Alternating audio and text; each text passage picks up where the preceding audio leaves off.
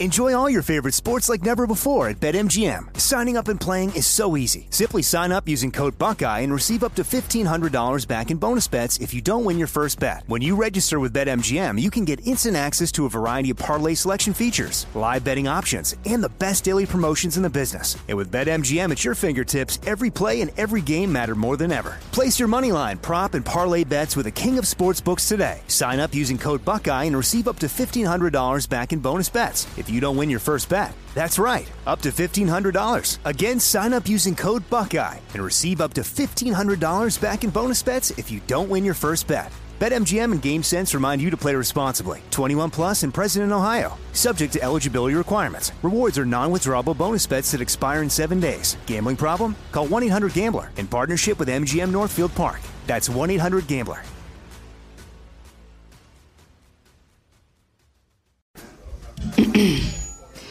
AT&T connects an ode to podcasts. Connect the alarm. Change the podcast you stream. Connect the snooze. 10 more minutes to dream. Connect the shower. Lather up with the news. Sports talk, comedians, or movie reviews. Connect with that three hour philosophy show. Change the drive into work in traffic so slow. Connect the dishes to voices that glow. Thank you to the geniuses of spoken audio. Connect the stories. Change your perspective. Connecting changes everything. AT&T. You know you've got a comeback in you. When you take the next step, you're going to make it count for your career, for your family, for your life. You can earn a degree you're proud of with Purdue Global. Purdue Global is backed by Purdue University, one of the nation's most respected and innovative public universities. This is your chance. This is your opportunity. This is your comeback. Purdue Global, Purdue's online university for working adults. Start your comeback today at purdueglobal.edu. Hi there, I'm Zach Braff. And I'm Donald Faison. We're real life best friends, but we met playing fake life best friends, Turk and JD, on the sitcom Scrubs. 20 years later, we've decided to rewatch the series one episode at a time and put our memories into a podcast you can listen to at home. We're going to get all our special guest friends like Sarah Chalke, John C. McGinley, Neil Flynn, Judy Reyes. Show creator Bill Lawrence, editors, writers, and even prop masters will tell us about what inspired the series and how we became a family. You can listen to the podcast Fake Doctors, Real Friends with Zach and Donald on the iHeartRadio app, Apple Podcasts, and wherever you get your podcasts.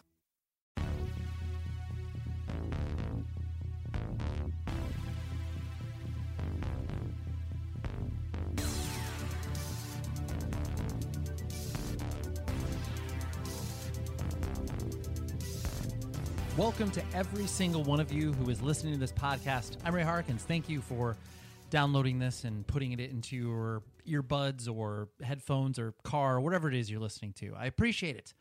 I don't think people say thank you enough in this society. So I am I'm wanting to make sure that you are feeling that that thank that thankfulness from my end of things. We have a spectacular show today in the form of Ronen Kauffman. He is the vocalist for hardcore metal band Zombie Apocalypse. He also did a spectacular podcast called uh, Issue Oriented, which was um, one of the first sort of you know punk adjacent podcasts he had. Uh, you know, a good few years where he was doing it. I can't remember the exact years, but uh, that's where him and I became introduced. And uh, you should find it in your favorite podcast player because I highly recommend the chats. Um, they are not. Uh, you know they're evergreen in nature. You can listen to them now, and they will still be just as relevant. So, do that. And Ronen is a, a great discussion because Zombie Apocalypse is a great band. They're more active now, playing some shows here and there. Just released a uh, a new record, and uh, that that was plenty enough reason for me to have Ronen on the show. So more on that in a moment. I need you to email the show 100wordspodcast at gmail.com love to hear that feedback you should also rate and review the show every podcast asks you to do that i am no different but uh, yeah, just take a few moments, dive into whatever platform you're listening to this show on, and then it just helps helps out. Okay, just please do that. And um, I got to witness a really really cool thing last night. I went to a screening of the Showcase Theater documentary. And for those of you that did not grow up in Southern California, Showcase Theater was a venue, a music venue in Corona that was extremely important to the uh, the punk and hardcore scene. Basically, from like mid '90s up until about 2008, when it shuttered its doors uh, due to the city being like, "We don't want you here anymore." But it was a great documentary. It was like a two-hour th- just look at the examination of why this venue is special, and it made me think. Where it was like, I can I, I can believe that almost every single city probably has this in some capacity. Some venues obviously last for a lot longer. Some are just really hot blips where it's like, you know, six months, they do some great shows and then something happens. Um, I just, you know, I, I really wish that I had like millions of dollars and I would be able to like travel the country to document these special venues and special towns because I, I, just think so many stories would come out of that. And uh, it's just, I don't know, it just it made me very not nostalgic, but it was just like I was like wistful of all of these stories being contained and told in all of these venues across the country. Because you know this even though showcase theater was inherently unique in so many different ways there are probably very unique stories across the country. So anyways but yeah you can just you can find uh, they haven't officially released it as of yet so i would encourage you to Google it if you want to find more information. Just hit Showcase Theater documentary, and you'll be able to find a trailer for it and stuff like that. So I highly recommend you checking it out once it goes into circulation. So, like I said, let's have Ronen on. Okay, he is a intelligent person. We had a really, really um, deep dive conversation on a bunch of different areas that I, I didn't think we were going to go into, but uh, yeah, we did, and I'm thankful for it. So here is Ronen.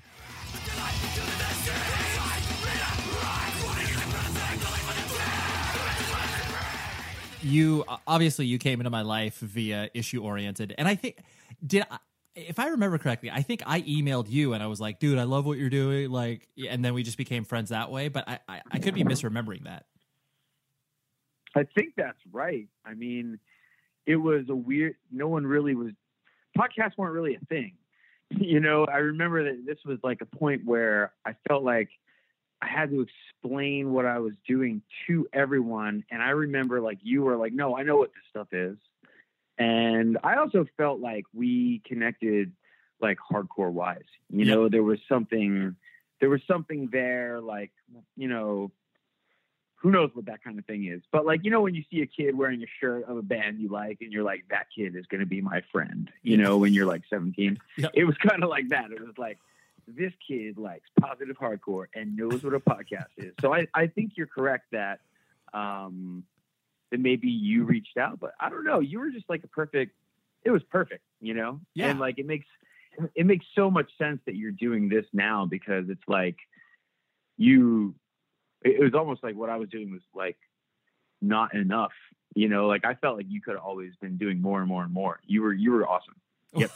well, but yeah, we met.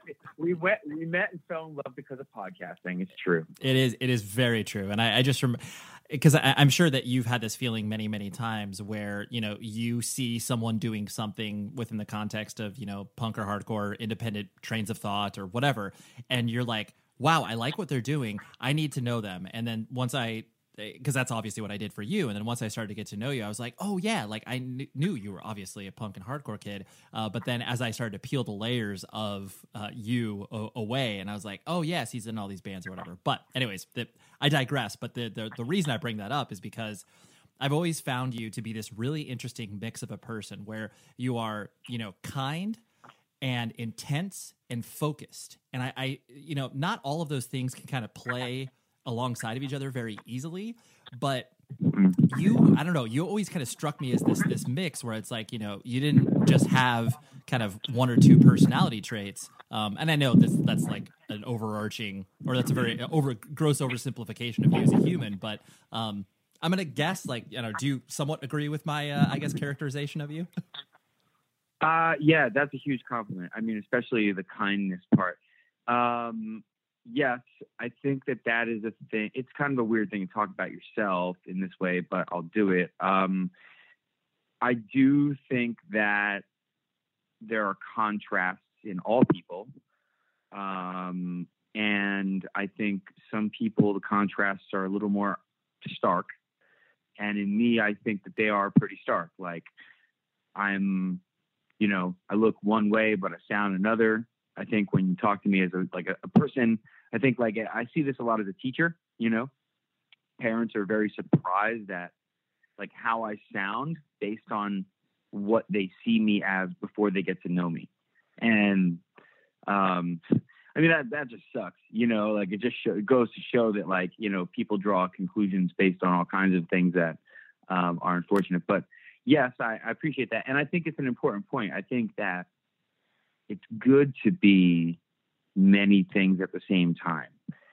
I, I think it's like, it's both like how you are, but also what you do. I think like when you do things that are different from each other, they inform one another. And so like I know in my core that all the things I do sort of spring from the same purpose, right? The same reasons or set of basic reasons, like my teaching or my music or or whatever it is I do. But they're totally different actions and totally different environments. And um, for me, it's like an exercise in like how can you express the same basic idea, you know, in, in a, a bunch of different ways. When it comes down to like how I am as a person, I must say that like I'm trying recently to dial down the intensity. Um, that has not always served me very well. I think I sort of like used it in ways to fuel myself, but um, I'm, I'm leaning more into the kindness and the focus. I think these days sure. that you mentioned. Um, I, I, and I and I am intense in terms of like you know I do have a lot, sort of like a strong I do pour a strong amount of energy into things that I choose to do. Um, but yes, I, I, I would agree with that with that you know assessment, and I would say that like everybody is like this. It's just that I've been fortunate enough to have people and opportunities that allow me to really excavate and dig deep on those different kind of like corners of who I am and try to bring the best parts of all those to the surface. And listen, it is not always a winner. I'll tell you that, man. Like when sure. you when you just you know, like you I, I don't know, like some people to some people this is like an alien conversation. They're like, what the fuck is this guy talking about? Right? But to me, and I think to a lot of people, even if they don't talk about it because it's complicated and not something you bring up as like light social conversation, like a lot of people are on a sort of constant journey to like sort of refine and figure out who they are you know and that's why people experiment with different things or their views on things change or they decide to approach things a different way than they used to or they decide to try something new. This is all sort of like this really basic human effort to sort of like get closer to the root of what you feel like you really are you know and um I just feel like that's a really challenging thing to do. And given the things that people need in their lives, it's not something everybody really gets to do in any sort of like consistent, like mindful way. And so, like, when you do get to do it and you do start to like try to figure out who you are and, and get to these layers, like it doesn't always feel so great. Sure. You know, like you, you start to bring shit up. I don't know if I'm talking too too abstractly. Like to me, all this stuff makes perfect sense, but I might be a little off the rails, and you might have to chop that up. no, bit, no, but no, no. Well, no, because I I think the the the core expression that you're hitting. I mean, there's two threads I want to pull on there. One of them is the idea that, um, you know, the sort of the the consistency of the the thought process where it's like you know because we you know were raised within the context of this you know this weirdo subculture and like very strong personalities very strong beliefs uh, you know politically philosophically. And the fact that we get exposed to this like you know of course teenagers are you know very vitriolic by nature but because we're kind of bathed in this you know uh, extreme thought process we get to step into all of these identities um, and really, really believe it in ways that other people don't get to form those things. You know, it's like whatever, whether it's like, you know, Hare Krishna, straight edge, ve- veganism, like whatever it is, it, it's extreme. And to your point, I think that you know people don't get to experiment with those things um, until like maybe, and not even extremes, but just like until they're older and like we we did this when we were like you know 15 years old and like it, it, it's like you said that evolution i think happens maybe a little bit quicker in our lives because of what we experience. I don't know if that makes any sense to you. I would I, I would agree with that. That's a really great point and insight that I, I think I lose track of, you know, frequently as I spend more time in interests that have nothing directly in line with hardcore. But, you know, it's true. Hardcore for me, and I think for a lot of people, serves as like a, an early platform for exploring, right? And whereas like other platforms set up really tight parameters, like let's say instead of the hardcore scene, you're raised in in like a really strong religious organization, or you're raised in um, you know, a really uh, maybe your family is tied to like a service organization. You spend all your time doing that, or you're in a youth group or something that isn't necessarily as, you know, open. Um, hardcore and punk, I think, are unique in that it's this like free form. It almost encourages people to like w- walk out as far out to the margin as possible and see what they can find. You know, that's sort of in a, in a lot of ways, I think, like the dare you know like what are you how far are you willing to go? And i you know i'm sure like kids making bands in their basements when they're 15 and have no fucking that's not what their mind is on. But really i think that's what it is. And i think you're right. It's an earlier exposure to sort of the challenge of saying look at yourself in the context of where and when you are and figure out what parts of the things that have comprised you up until this point are things that have just sort of been foisted upon you by time and circumstance, right? Like there's a point where the hardcore scene like makes you look at yourself and go like, oh my god, like what the fuck am I eating? What am I reading? What am I watching? Wait, wait a minute, you know, like these people are not. This is not what I thought it was, you know. And you start to look for independent literature, and you start to find, you know, the authors that aren't you know, the ones that you see in the Scholastic Reader, et cetera, et cetera. So um, for people who don't have that, I mean, I don't want to make assumptions. I don't know what the other platforms for youthful exploration and introspection offer, but I don't know that it, some people ever get that because I know grown-ups who just sort of like went to high school, went to college, got a job, started a family, and like nowhere along the way did they stop and be like, "What am I about?" Yeah, you know, like what am, what what am I about? Totally. You know, like am I just? And it seems, it almost seems like you're I, I mean, I, I don't want to like oversimplify and make it into some, you know, caricature of of all the things punk rock and hardcore warn you against, you know, in terms of like just going through the motions of life and not really thinking about your choices and how you interact with the world around you and all that stuff. But honestly, man, like I've met a lot of grown-ups who sort of fit the bill. you know, like totally. they are blown away they're blown away. I'm a 43 year old man, and I deal with a lot of people who have no contact with punk or hardcore, anything like that. And when I explain to them, like, yeah, I'm in this band and we play, you know, we play this music, and then they listen, they look at me like I am from another planet. And you are talking about good people with good intentions who just lack exposure. Yep. You know, they just didn't have the, the chance. And I think that's what you're getting at is that it's like we're lucky because there was someone early on, you know, to say like, "Hey, asshole," you know, like, check this out. You better wake wake up. And check yeah, check this out. Check yourself out. Like, you like, what are you doing? You know, and and I think one of the coolest parts about that is that it's not some uniform result. It's not like punk and hardcore spit out the same people as the result. Like there's a there's a pretty broad diversity in what people believe the habits that they adopt, the, the aesthetic, the art, the sound, the the values. Like it's not like people get into hardcore and come out all thinking the same. They don't. Yep. You totally. Know? Totally. There's just a, a... the show is sponsored by BetterHelp. We all carry around different things that stress us out, right? Like maybe it's something really, really small, like, man, that parking space, it's always taken. And I wish that I would be able to like get it instead of, you know, this person that maybe, you know, is the most courteous and considerate. I know that's something very random, but it's true. We all experience different things throughout the day that trigger us in so many different ways. And there are many times where I have been like, I wish that I had a, a spot or a repository for me to, you know, get this stuff off of my chest. Because if you bottle it up, that is no bueno. And then all of a sudden you explode on a coworker or a friend or a family member being like the parking spot. And people are like what are you talking about? That is where therapy comes in. And i love working with betterhelp because i'm a huge advocate for therapy broadly speaking.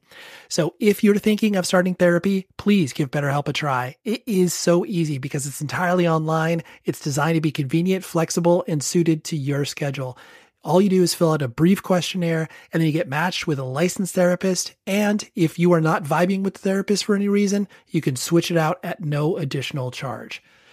Get things off of your chest with BetterHelp. So visit betterhelp.com slash Ray today to get 10% off of your first month. That's betterhelp.com slash Ray.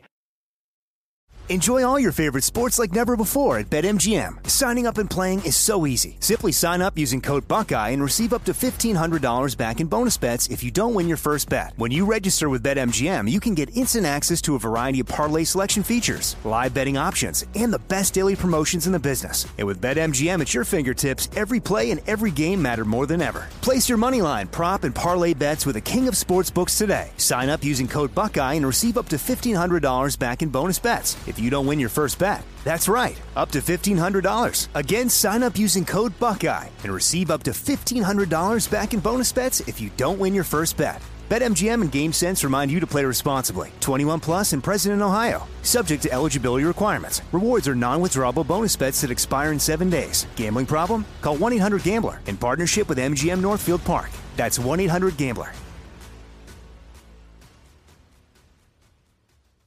This is it. Your moment. This is your time to make your comeback with Purdue Global. When you come back with a Purdue Global degree, you create opportunity for yourself, your family, and your future. It's a degree you can be proud of, a degree that employers will trust and respect. Purdue Global offers working adults like you over 175 flexible degree programs to meet your specific career goals. These include associate, bachelor's, master's, and doctoral degrees and certificates. Purdue Global degree programs range from nursing to business to communication and more. Whatever your interest, we have the degree that will move you forward. You have the knowledge, you have the experience. Now it's time to get credit for the work you've done and earn the recognition you deserve with Purdue Global, Purdue's online university for working adults. You know you're worth it. We do too. So don't wait another second to get the degree that will take your career to the next level. Start your comeback today at purdueglobal.edu. myriad of experiences lead people down this road and especially too like you people that age within the context of punk and hardcore and are still attached to it whether or not you know they're going to as many shows as they did when they're 16 there's still that affinity for it because it's a core part of your being it's a you know like you said all the the, the building blocks that you apply to your teaching career, raising your family, like all of these things are core components that have come out of, you know, you yelling into a microphone and playing sweaty rooms, like as strange as that sounds, but obviously that, you know, it only sounds strange to people who, you know, your your fellow uh, civilians that you interact with on a daily basis or whatever. Can we talk about shows for a moment? You go to a lot of shows, right? I do too. And there are times in which, you know, I would like something a little bit more, something a little bit special that is connected to the show. And soundrink.com is your solution for that. They put together some rad VIP experience slash packages that they work directly with the artists to be able to, you know, get the thing that they know that their fans and people who are coming to their shows want. Like, I'll give you an example. So, Thrice is out right now with Me Without You and Drug Church and Holy Fawn. Great tour. They offered this awesome, awesome commemorative poster only if you purchase tickets through Soundrink. So you purchase tickets through Soundrink, you go to the show, you get this amazing poster. They have other experiences up there where you can like, you know, have coffee with your favorite band. You can attend an exclusive Q&A slash performance. They have so many cool things and they work directly, like I said, with the artist to make sure that this stuff is true to form. So visit soundrink.com, buy some tickets, go to some shows. And if you're a band, check out their service. I can't recommend them enough. Soundrink.com. Thanks for keeping shows alive, guys. Right, but I mean, it fills a need that is filled in some different levels by other things like, you know, uh, other things that people find other than punk and hardcore, whatever it is, their fraternity, their church, their whatever they get into, and it's like their main thing, their CrossFit. Like, it, it's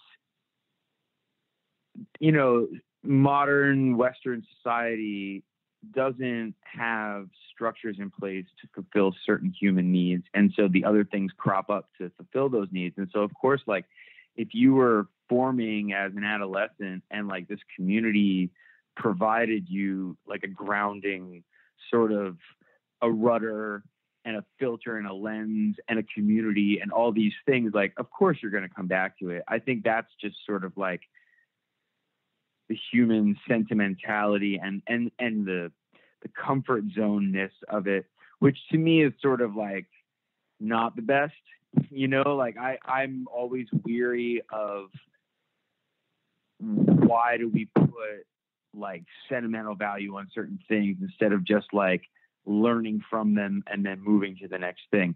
So in in like a real head heady kind of conversation, like I'm I'm not really interested in like bringing it back, you know, or like sure, or like stuff like that. But I but I do think that it's like people that came up in a certain time and, and space will return to that because it's sort of like your school reunion and also like you know you know these people at least see certain things about the world in a way that you don't have to explain yourself or feel like an alien around them. because like i'm a grown up with you know i'm involved with teachers and kids and like eh, you know other te- you know administrators and then like i have all these people that i know in my yoga community and all this stuff i'm like i do have to explain you know, certain things about my life to them still. Like, oh, wait, so like you're in a band and you do what? Like, yeah. how does this, you know? So, and, and so I do have to explain that stuff. And when I do occasionally, when there is like someone who's like kind of punky in the mix, I am sort of like, hey, what's up? You know, like, you but, get it. Yeah, um, totally. You get it.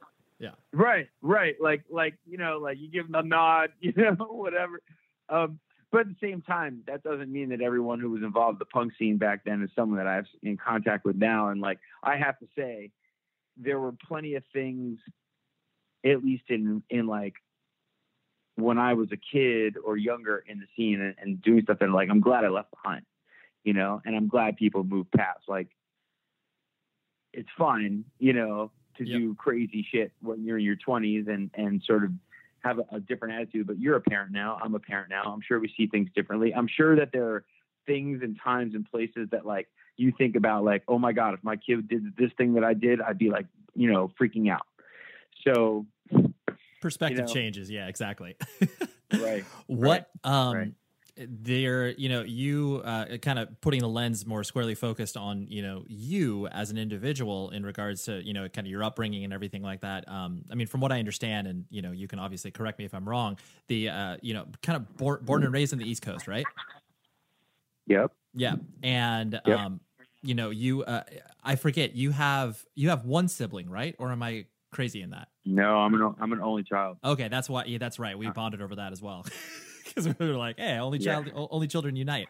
Um, and so, kind of because of that, yeah, I presume that you were left to much of your own devices as you were, you know, being raised and uh, you know finding kids in the neighborhood to play with and stuff like that. But uh, did you find yourself living in your head quite often?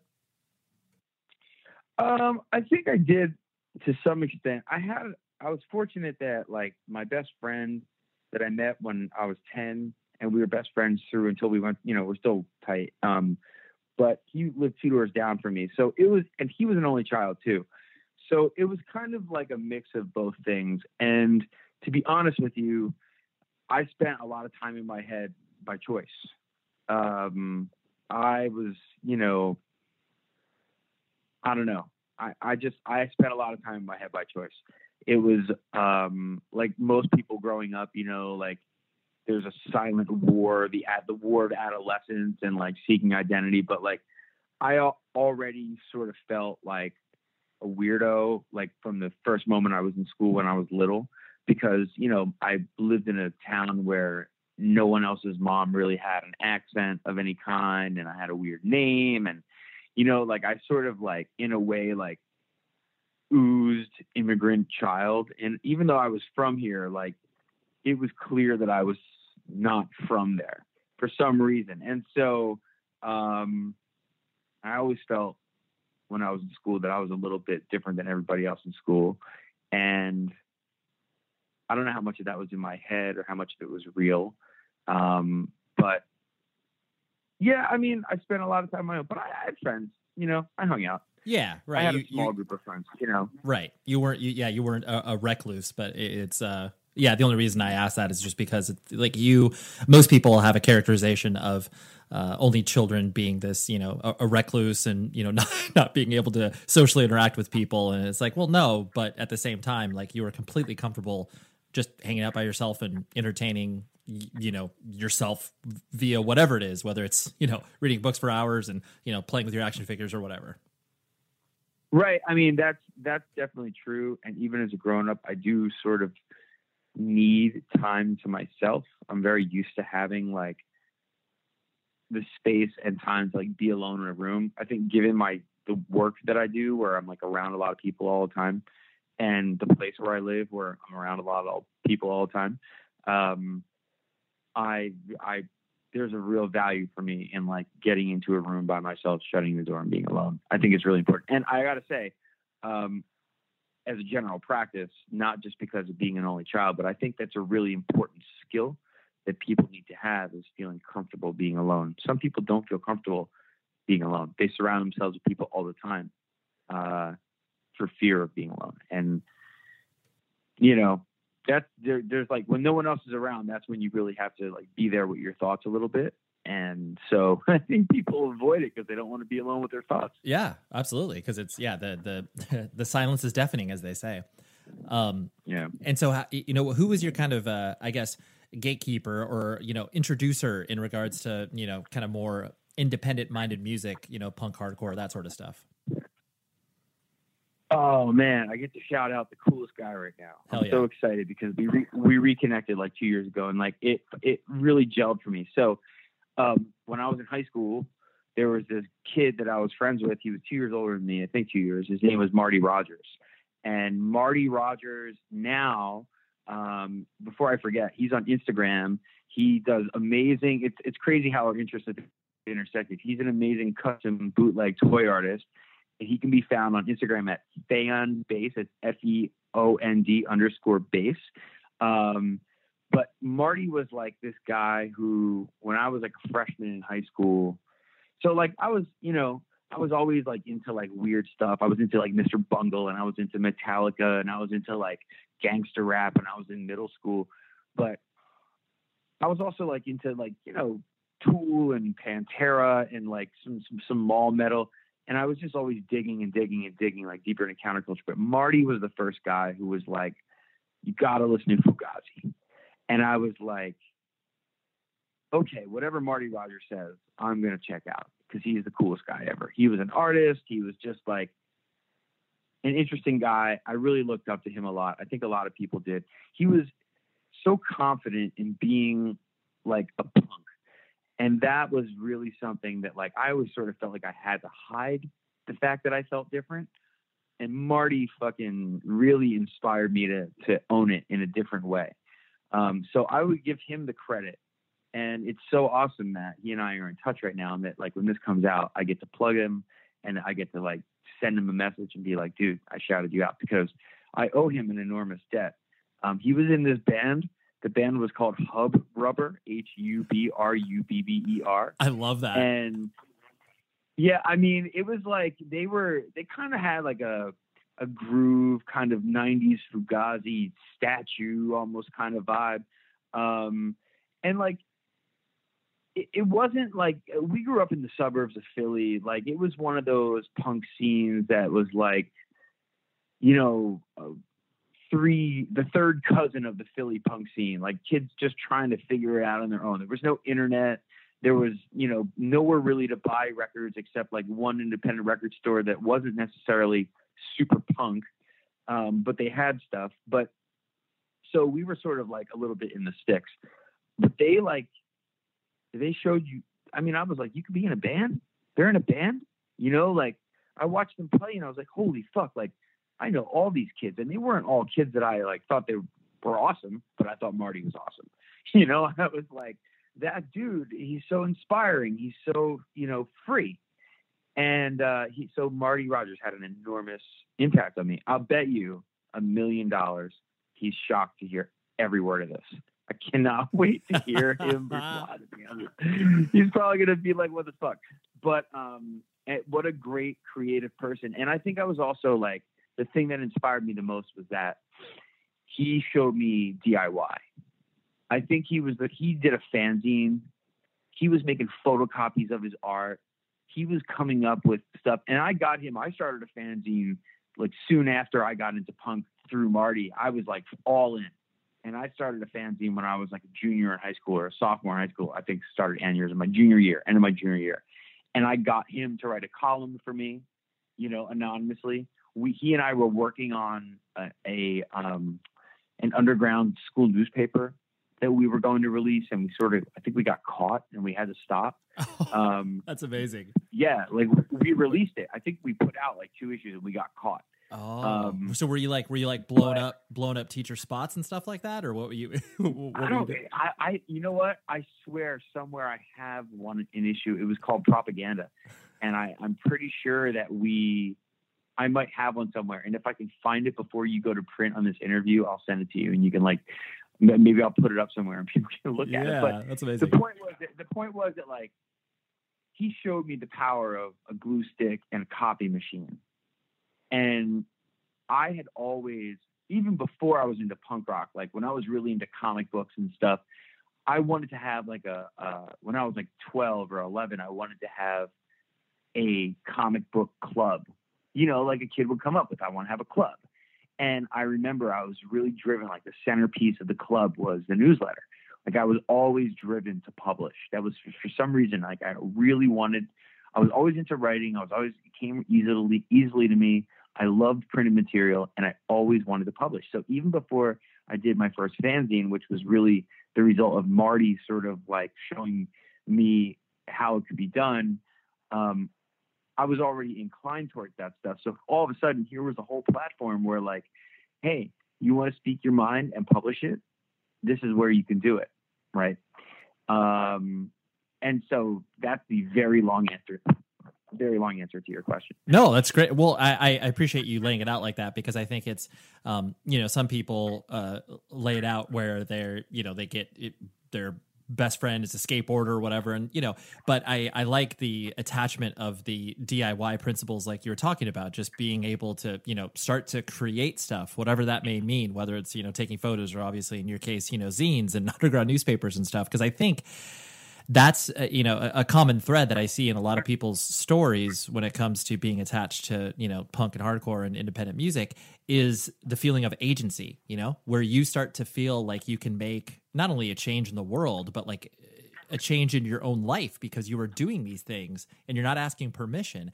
And that's you know, so, like you feel like you unlock a secret room in your brain for that. You know.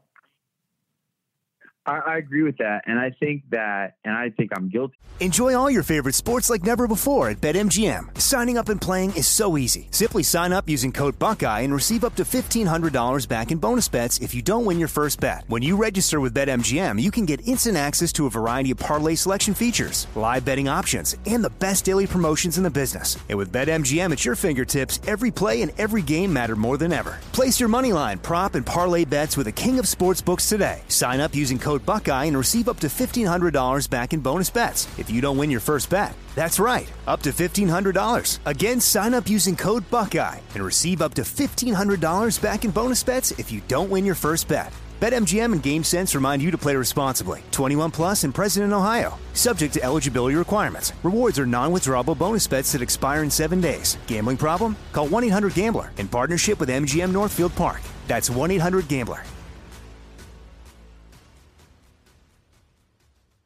This is it. Your moment. This is your time to make your comeback with Purdue Global. When you come back with a Purdue Global degree, you create opportunity for yourself, your family, and your future. It's a degree you can be proud of, a degree that employers will trust and respect. Purdue Global offers working adults like you over 175 flexible degree programs to meet your specific career goals. These include associate, bachelor's, master's, and doctoral degrees and certificates. Purdue Global degree programs range from nursing to business to communication and more. Whatever your interest, we have the degree that will move you forward. You have the knowledge, you have the experience. Now it's time to get credit for the work you've done and earn the recognition you deserve with Purdue Global, Purdue's online university for working adults. You know you're worth it. We do too. So don't wait another second to get the degree that will take your career to the next level. Start your comeback today at purdueglobal.edu. Are you still searching for your perfect place to call home? Well, now is the time to buy at Fisher Homes. If you're looking to move in before the end of 2024, May could be your last opportunity to start building your dream home and close before the year's end. If you're hoping to move in even sooner, Fisher Homes also has homes that are move in ready and waiting for you, where you can start enjoying the benefits of homeownership even faster. Schedule your personal tour with a new home advisor today at FisherHomes.com and make this spring the season you find your perfect home sweet home. This, I think there's a lot of people holding themselves back from things they want to do when there are much less qualified people out there already doing it. And that is sort of like the voice in someone's head that says, "Oh, I don't know if I can, or I don't know if I'm ready, or you know, I don't know if I'm good enough." And it's like you're never going to find out if you're good enough unless you lift the leg to start and try. You know, there's no, you're never going to, you're never going to fail at it, and you're certainly never going to succeed at it if you don't do it. you know, you have to do Totally. the things that, that you dream about. In a world where everyone is confined to their homes, society begins its largest bin watch to date. In the hallowed library of Hulu, or perhaps on a shelf of DVDs you haven't looked at in a decade, is a show that perfectly encapsulates life in the early aughts and launched a friendship that would inspire millions.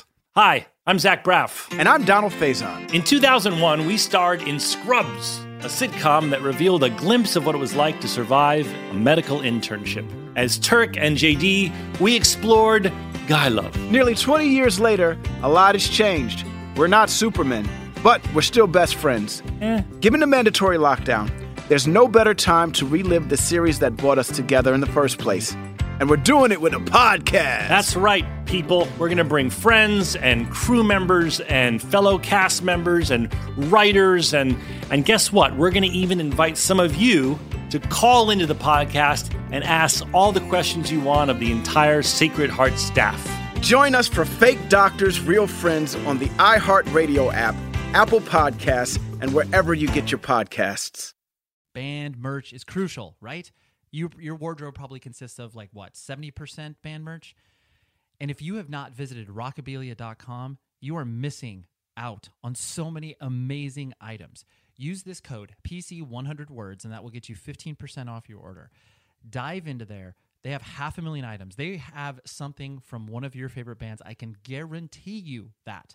They have a lot of stuff, obviously, for the winter months right now. You know, you got your beanies, your hoodies, your scarves.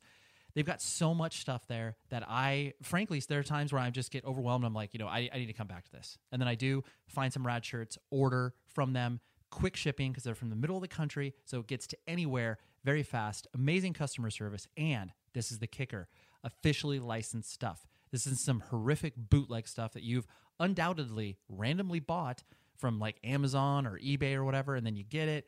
Horrible quality. You wash it once, ink falls off. Ugh, what a horrible experience. Rockabilia does none of that. They're the real deal, independently owned, and they got punk and hardcore kids working for them. So you want to support the scene by buying from them. Again, use the code PC100words and visit rockabilia.com to buy your next band merch. All right, now here's the rest of the show. the deal is that you know i really think that unless you're doing something with your life that is in service to others it's a vanity project you know like Oh, i sure. feel like it's it's our responsibility to take our our energy and what we have available to us and use it to provide for other people because we already have it right like Mhm. if if we have comfort if we have material stability, if we have full bellies, like, okay, we're good. So, like, what are we doing for all the people who don't have those things? And, like, my point is, like, if you're not working towards those things, then I'm not sure what you're about. Because as long as, like, anybody on this planet is suffering, like, what's the quote? You know, like, the quote is, like, until we are all free, none of us are free Yep. you know and I, I believe that some people, dude, I get it. Some people are going to be like, fuck this hippie shit. This guy is, is a socialist. This guy is a, is, is a, you know, like what, the, it's unrealistic. But I really think that it is possible to, to create change that creates a more just and loving society person by person. And I do believe it is possible to turn some of these crazy, awful things in the world around. Mm-hmm. You know, Totally. I, I, I do believe it's possible. I agree wholeheartedly. I, I think that when you start to peel away, I I think a lot of that comes with with ego because a lot of people um, can't arrive to that point of being able to help other people. Um, you know, self selflessly because uh, you know their ego is attached to it, where it's just like, oh, this is gonna you know make me look good because I do this, or like you know because I go to church on Sunday, I you know will be saved or whatever. Like you know through all those things, but it's like no, the actual selflessness of doing something, you know, sacrificing your time, sacrificing your money, or whatever it is that you're doing, um, it it it has to be devoid of ego. You're not doing it for yourself from that perspective. You are doing it, like you said, to make this world obviously a, a less callous place. I mean, yes, and it, I'm gonna say, all right. So, you know, look, no matter what someone believes, like if you're a religious person, if you're not a religious person, if you're one kind of religious person, or you're, if you're another kind of religious person, like it doesn't matter. The truth of the matter is, no matter what anybody believes, it's indisputably true that all of us on this planet come from the same thing, right? Like, I don't think anybody would dispute that. People would argue over, like, well, what is that thing? I call it God. I call it the universe, blah, blah, blah, blah, blah. Like, all that aside, our human interpretations of this experience aside, it is it is nonetheless obvious and and sort of indisputable that whatever we all come from, it's the same thing for all of us, right? Like it's not like some people come from one God and other people come from another God. So the problem is that if we all come from the same thing, the same source, if we're all sparks from the same flame, why is it that in some cases we are so far apart from one another? Right? Like whether it's the way we see the world or the way we interact with each other or the way we interpret events or the way we use language or the way we express ourselves, like there's so many ways, or the way we look, you know, there's so many ways in which we are flung apart from one another, despite the fact that we are all indisputably from the same thing.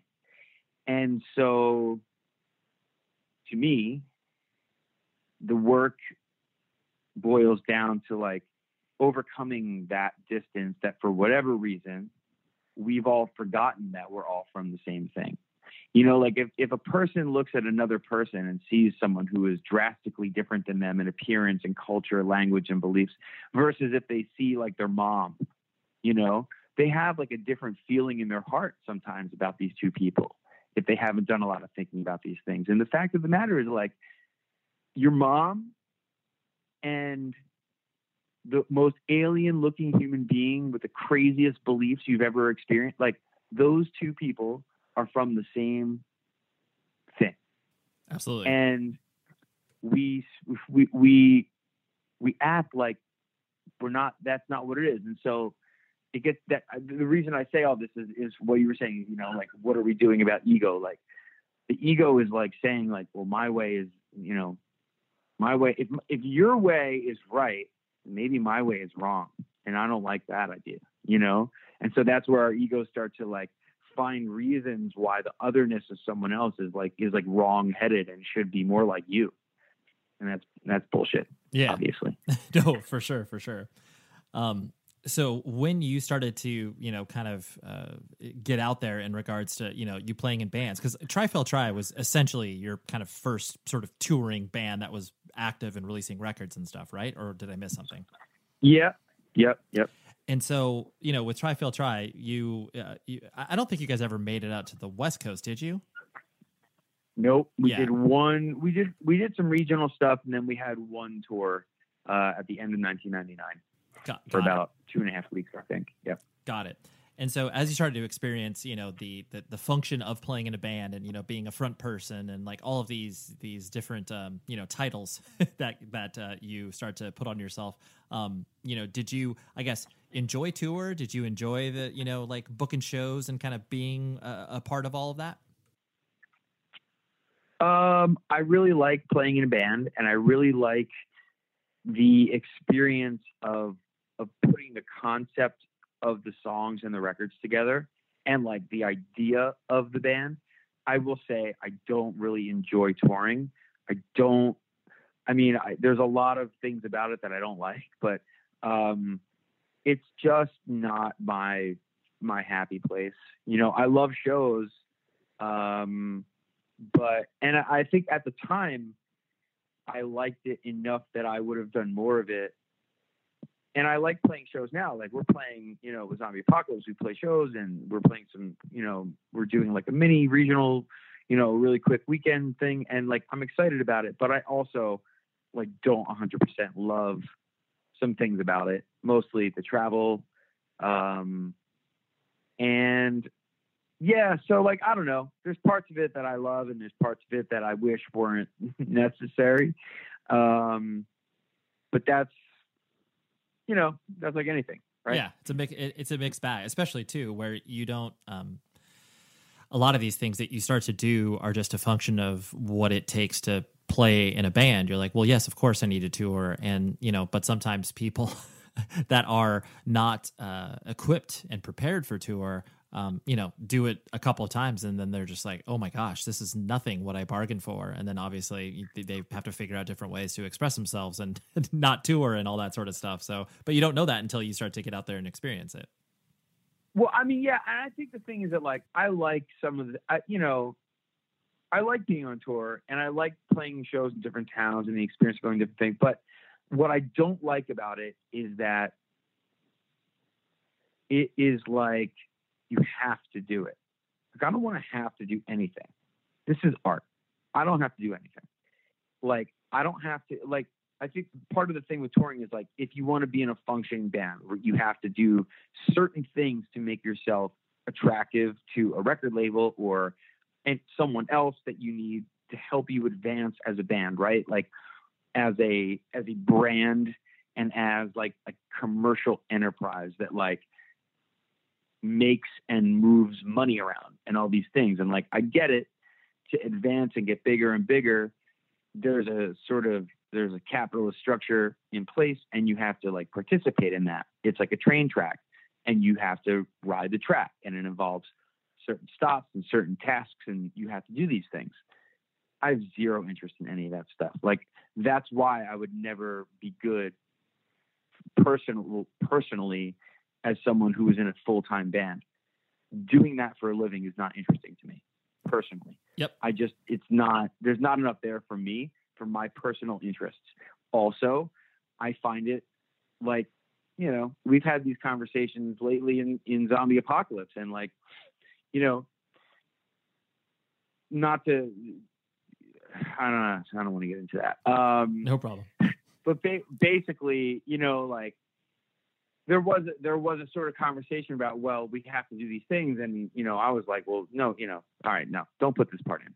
But you know basically I just don't like having to do anything for my artistic expression. No one's going to tell me what the what the requirements are. If someone wants to subsidize my art in any way that's awesome. If they don't want to subsidize my art and I can't do the things that I thought I wanted to do that's fine too. That's the way the cookie crumbles. Like I said before, I don't feel entitled to have someone put out my records and, and make it available. To, like I feel that's a huge like honor that someone did that for me. Um, there's there's a little bit of being in a touring band that's like being a trick monkey to me, and I don't like that. Sure. Like I don't like the idea of like all right, get out on the stage and perform for us now. Go ahead. Let me, you know, do your little show, show me your band. And then like back in the box you go off to the next city. Like, I don't know. I mean, I'm glad I personally don't have to do that because for me, it would take all the joy out of the expression. It's much more special to me when it's just once in a while and it's not easy to pull it off. And it's much more of a, a you know, a, a, a happening than it is a performance, if that makes sense. Mm-hmm. And I like to think of of like the way I play that way. Like when people come to see Zombie Apocalypse play, or when they used to come see Try Tell Try play, every single time I grab a mic, that's the way I look at it. Because I don't look at it as like, oh, I better put on a good show because there's A and R guys in the crowd. Like I don't think like that at all. I never have. It's not a part of my my my mentality of like what I the bands that I loved that was not in their zone. It wasn't even possible, you know, that like you could make a living doing this kind of music when I first got into this kind of music. I mean, very very rarely, I guess, you know, like Agnostic Front was a was doing it for a living, maybe sick of it all, but like it was not like a thing like I didn't know anyone who got into the hardcore scene like man, I can't wait to be huge. like, like, what are you talking about? Yeah, like, can't wait to make a like living. Twelve kids in the basement, and it's gonna be amazing. Yep. Right, right. So, um, yeah, man, touring's just not for me. I mean, I would do it if it was. I look, I'm also a grown up with a child and a house and all these things, so I can't like, I can't, and I have a job, you know, so I can't just like disappear and go on the road. So any of that stuff for me now is much more like you know it's got to be paying and that's not going to happen for a guy like me and a band like mine so um yeah i don't know i love being in a band but i don't necessarily love all things that go with it Yeah, no, I totally, I totally understand that. Um, and so you know, because there was never that that focus to quote unquote make it with the band and everything, you know, you uh, per, you pursued a path uh, down, you know, education and you know, like you said, the your love for the written word and everything like that. Um, you know, it, it sounds like because you're an educator, you enjoyed school kind of for the most part. yeah i like school Got it. Yep. I didn't I didn't necessarily like all the social experiences I had, but I liked the I liked the job, you know? The job of being a student is very appealing to me. Sure, sure, yeah. And um, you know, because like, did you always kind of focus on the the sort of discipline that you have currently, where you're a special education teacher? Has that been kind of the the common through line, or have you jumped around to, uh, I guess, different um, teaching opportunities? No, it, it was kind of a happy accident. I, I did have a job in special education before I was like a full on teacher. I worked with a pop, with a population of profoundly disabled adults, um, and that was sort of like this great disabusing experience where I had to deal with people that like I might be averse to looking at in public before I had this job. You know, like people with you know uh, strange personal habits or people who are drooling or people who are making strange sounds or jumping up and down and things like that. And so uh, I had this great job uh, working with these folks and it sort of opened my eyes. I didn't really think I would go into special education. I I went through and my intention when I decided to be a teacher was to be like a high school social studies teacher.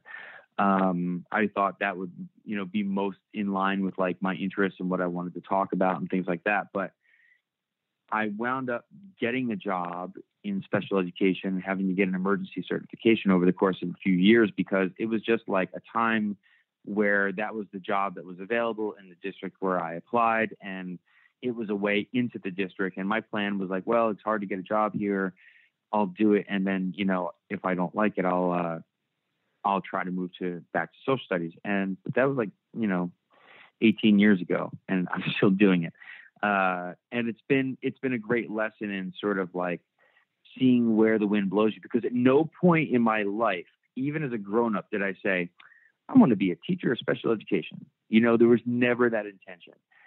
It was just sort of like something that happened. I knew that I would go into education. And in fact, I thought I was going to teach like, you know, academically advanced high school kind of topics. I thought I would teach, you know, about American government, US wars and things like that, economics. And, um, you know, sometimes it's, you, you look, if you decide what you're going to find before you go out looking, it's a huge disservice, right? So sometimes you just kind of have to see where you land. Totally. Sometimes that's better. Yeah, you, You just know? gotta yeah you gotta you gotta follow the thing, you know, because sometimes you are are shocked at where it ends up. Like you you know people that have such a specific vision of what they want to do, and then they like pursue that, and then they achieve that. It's you know that's such a like a sort of needle in the haystack kind of scenario. It's like well, you just be be open to stuff, you know. Right. And I think also that like there is a certain danger in attaching satisfaction to like certain goals. And like I am a very goal oriented person, like focused, driven. I've done many things that would be considered like, you know, a large goal to work towards. Like writing a book is hard, right? Like it seems like that's like a big project. But at the same time, like if you attach your happiness goals all the time. Like you're never going to be happy because you're in this habit of attaching your happiness to something that is on the outside, right? So it could shift and it can change. And so the question is like if you're always looking towards the next thing to define your happiness, like what if there is no net? Like can you again back to being alone in a room? Like can you just be happy the way things are in the moment you're in right now? You know, and not necessarily be so attached to like this idea you have about what you want and how it's going to make your life better. And so, not attaching to that and just sort of allowing things to unfold sometimes can yield what I like to call happy accidents. And so, and I have to say, like, I wouldn't change a thing. I, I there have been times where I had doubts and misgivings, and I, I was pissed off about the money because you know teachers don't make a killing out here um, and things like that. But i'm lucky. I live in a neighborhood where i teach and i get to see my kids grow up become grown-ups have their own families and it's like there's no amount of money that could ever replace the value of that in my heart. You know i know for the rest of their lives i will have been their teacher. They they come across the street and they're like, Mr. Kauffman, I just want you to know I'm a cop now, or I just want you to know I just have my second child, or I want you to know that I'm going to be a teacher, you know? And it's like, wow, that's some real life Mr. Rogers shit. And I got it by just letting the wind, you know, push me in a certain direction and going with it. Yeah. And what an amazing, what an amazing gift, you know? Yeah, no, absolutely. I think it's that's because it uh, provided you the you know the, the sustenance from a uh, you know deep. uh, you know, heartfelt soul satisfaction that uh, you know, if you were too myopic and you just focused on other things, you never would have uncovered otherwise. So yeah, I totally get what you're saying. Yeah. Um, Yeah. It kind of and kind of on that same tip the the idea because i know that you know you have really really thrown yourself into the uh, you know practice of yoga and like you were talking about just you know kind of meditation and the process of you know being you know i, I, hate to use the word mindful but obviously that that that is what it is um you know it's just such a in vogue word. word. yeah Great word. but yeah um you know I, I, so many people feel the approach of that very daunting like you said just being able to sit in a room by yourself like most people can't even fathom that for you know longer than five minutes or whatever um you know i, I know that that stemmed from you dealing with a lot of you know anxiety and, and, and trauma that you had experienced um you know with like the, the fire to your home and everything like that um how did you Mhm. kind of like I guess start the practice because I think that's what many people struggle with of how to start the thing. So I have the greatest, easiest answer for this because you're right. Everyone's like, "How do I start?" How, you know, and the answer is, I use an app called Headspace, and it's a very popular app. And like, the, it's like the first app that comes up in the App Store when you Google, you know, when you search for meditation. Um, it's an app, and what it does is, and I I'm not paid by the company who makes it. I but I am an advocate for the product because I do think it. Um, it's a great way to start. It makes it very easy to digest. They provide a structured way for people to start meditating that involves some cute animations that explain what it is you're trying to do and puts it into some very basic language. But I would say that beyond using Headspace, which is sort of like a great all in one way to start, and that's really my answer is like go get that app, do the beginner packs. It explains everything. way better than I could just repeat it in this interview. However, what I will say is that starting meditation, the, the deal with meditation is people like don't know what it is they're trying to achieve, right? They're like, they, they commonly think that it's the act of like, like calming the mind or like, you know, quieting the mind. And that's true in a sense, but really, and this is the thing that Headspace won't tell you, meditation is the act of training the autonomic, uh, the autonomic nervous system your fight or flight reflex and your vagus nerve into new resting states. It's a physiological training, just like going to the gym. Meditation is just like going to the gym. If you go to the gym, and this is a metaphor I give people all the time. Like, let's say you aren't in shape and you start going to the gym, you start lifting weights, and you don't care whether or not you build muscle but you go anyway. Whether you want to build a muscle or not, you will build a muscle because you're taking your body, you're subjecting it to a, a, condition, and the body provides a response. It's programmed to do this, right? It's why you build muscle when you go to the gym. Meditation is the same thing. It is an act that works with the physiology of the brain and repeated engaging of this act changes the brain. Just the same way going to the gym changes your muscle, the repetition of revisiting this this act of meditation changes your brain. And along with that, all sorts of other other sort of like touch points in your physiology, right? Because when your cortisol levels and your epinephrine levels and your you know um, serotonin levels shift from one state to another, all of a sudden your entire body is now subjected to a new normal. And if that new normal is good, then that new normal will start showing up in other areas of your physical health, right? And your mental well being and all these things.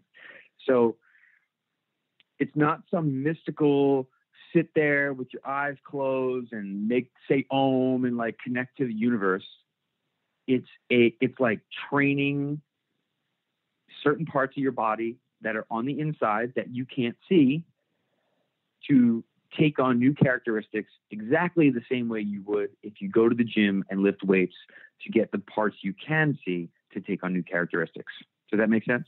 Oh, absolutely. No, I think that's a really um that's a really good distillation of the the practice. Because I do think that, you know, sometimes people uh, vault it to the sort of metaphysical world and they're like well I, I don't know if this is like based in what i can like feel and touch. And but yeah no it makes total sense. I see what you're saying.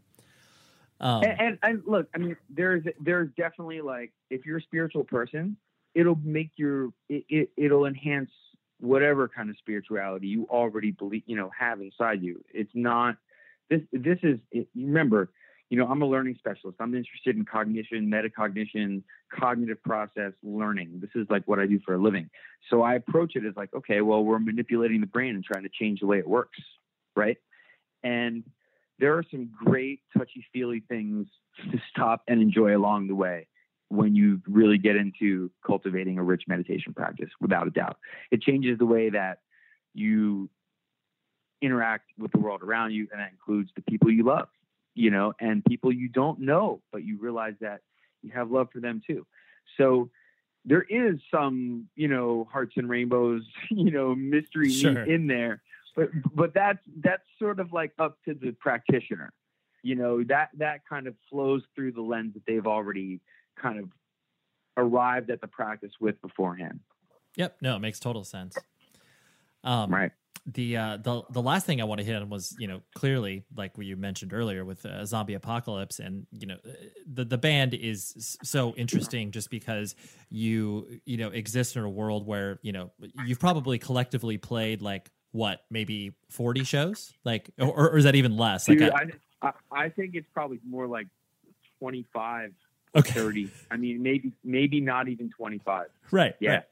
It, it, it's interesting because they're, you know, it, it's not like the band is incredibly prolific as far as releasing music and, you know, like you said, from a show perspective, but there there is this you know sort of underlying general interest in uh, the band and the you know expression not only because of you know the music but and the attachment to Shai Hulud and all that other stuff but I, I just find it um I, I find it really really interesting because not very few bands and music projects can kind of exist in the world that you guys do exist in. And like you were talking about earlier none of this is owed to you. So like everything is gravy from the fact that you can exist as zombie apocalypse. Um, but I, you know i'm sure some of what i'm saying right now uh, obviously resonates with you where it's just like yeah it's weird that anybody pays attention to this thing. Yeah it is weird. Um, i will say that well, there's two things. Number one, it's totally different being a band in the age of social media. We did Zombie Apocalypse first when there was like it was MySpace, and now it's like completely different with Instagram and Spotify. It is just a totally different thing, and Facebook too.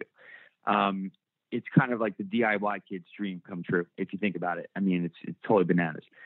I will say that I think the reason people care about Zombie Apocalypse is because there is like an enormous amount of substance in the band. And it's done in a way that is unique insofar as there's not a lot of bands that like are kind of funny.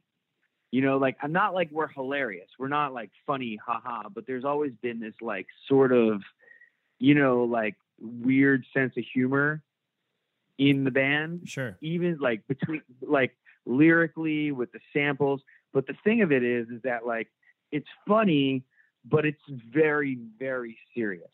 Like we are a band that, that has some pretty ridiculous lyrics and, and some crazy imagery and like schlocky stuff going on. But I will tell you that like every single word of it is like extremely meaningful to me at least it, it, I, speaking for the stuff that i wrote which is like 95 99% of the lyrics um, like you know i write from the heart and I'm not sure most people get it, which is why we're such a like specific little niche kind of thing. And that's fine. I, I don't think we're trying to make it so that most people get it. I don't really, you know, think about that at all. But I think the thing is that like I know that the people that that care care because of that. Because I get messages from people who are like, dude, you know, I'm I mean, if I told you so, I write a lot about depression. I write, I write about anxiety, about um, about you know positive spins on these challenges that people have, and sort of like trying to stay bright and positive amidst like the apocalypse.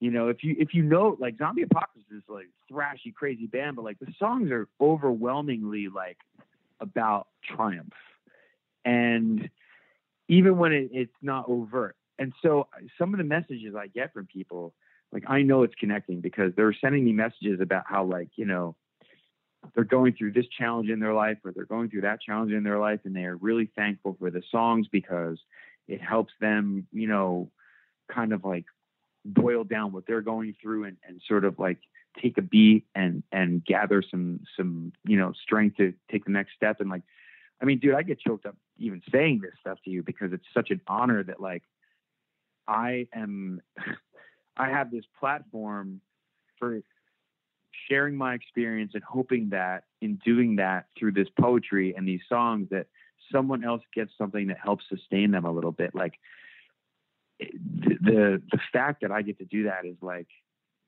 is overwhelmingly humbling you know? So I think that's why people care is because they know we care yeah, I'm getting really choked up talking about this. It, No. It's it's it's yeah I, I I take I take it really seriously. Like it's um it's a huge honor for anyone to spend time like on your art in the first place and to give it a shot and to listen to what you have to say, but to like to come back and to reaffirm to me that like like yes, this connects with me. Like I don't think they understand. Like they say I'm helping to hold them up, but like that's helping to hold me up yep you know and that's like that's where we are all like yes i'm a teacher but i believe that we are all teachers you know, I believe everyone is a teacher. And so, you know, that's what I've learned from the people that care about zombie apocalypse is that like, you know,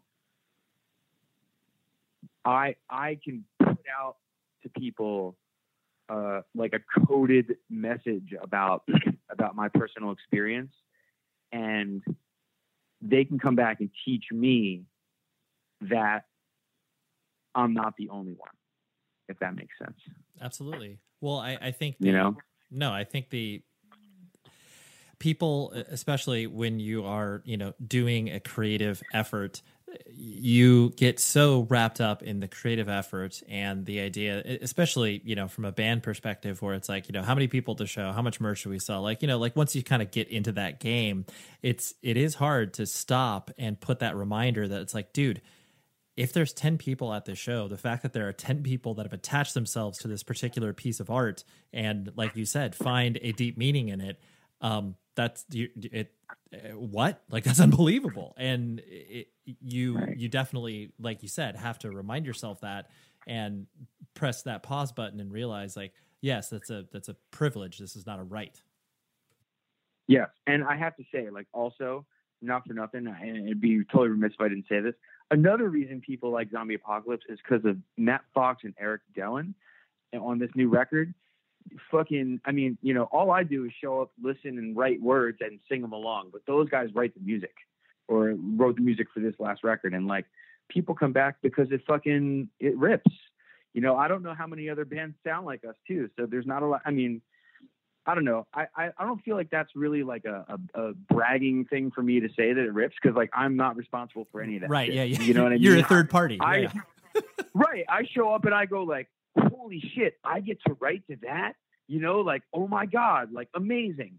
You know, because they're basically sending me songs that are almost done and saying, here's this one, work on it. You know, so um, you know, to Fox and to Dellen and uh and to the people in the past who were in the band who put their heart into it, like Matt Fletcher uh, was like, you know, OG, and and you know the people that are playing with us now, like you know, they, those people also are the reason people come back because everyone is super into it. You know, like we get up there and we are we're into it. We we it's a privilege. We don't get to do it that often. Like you're seeing a bunch of guys up there who are like, holy shit, we get to play. You know, it's it's not like we're just at another stop on a tour and we hope it goes good. We're like, oh my God, we get to play. You know? Yeah. This is Christmas morning, right? right. Yeah. Right. Like, like, can you believe it? We're still doing this.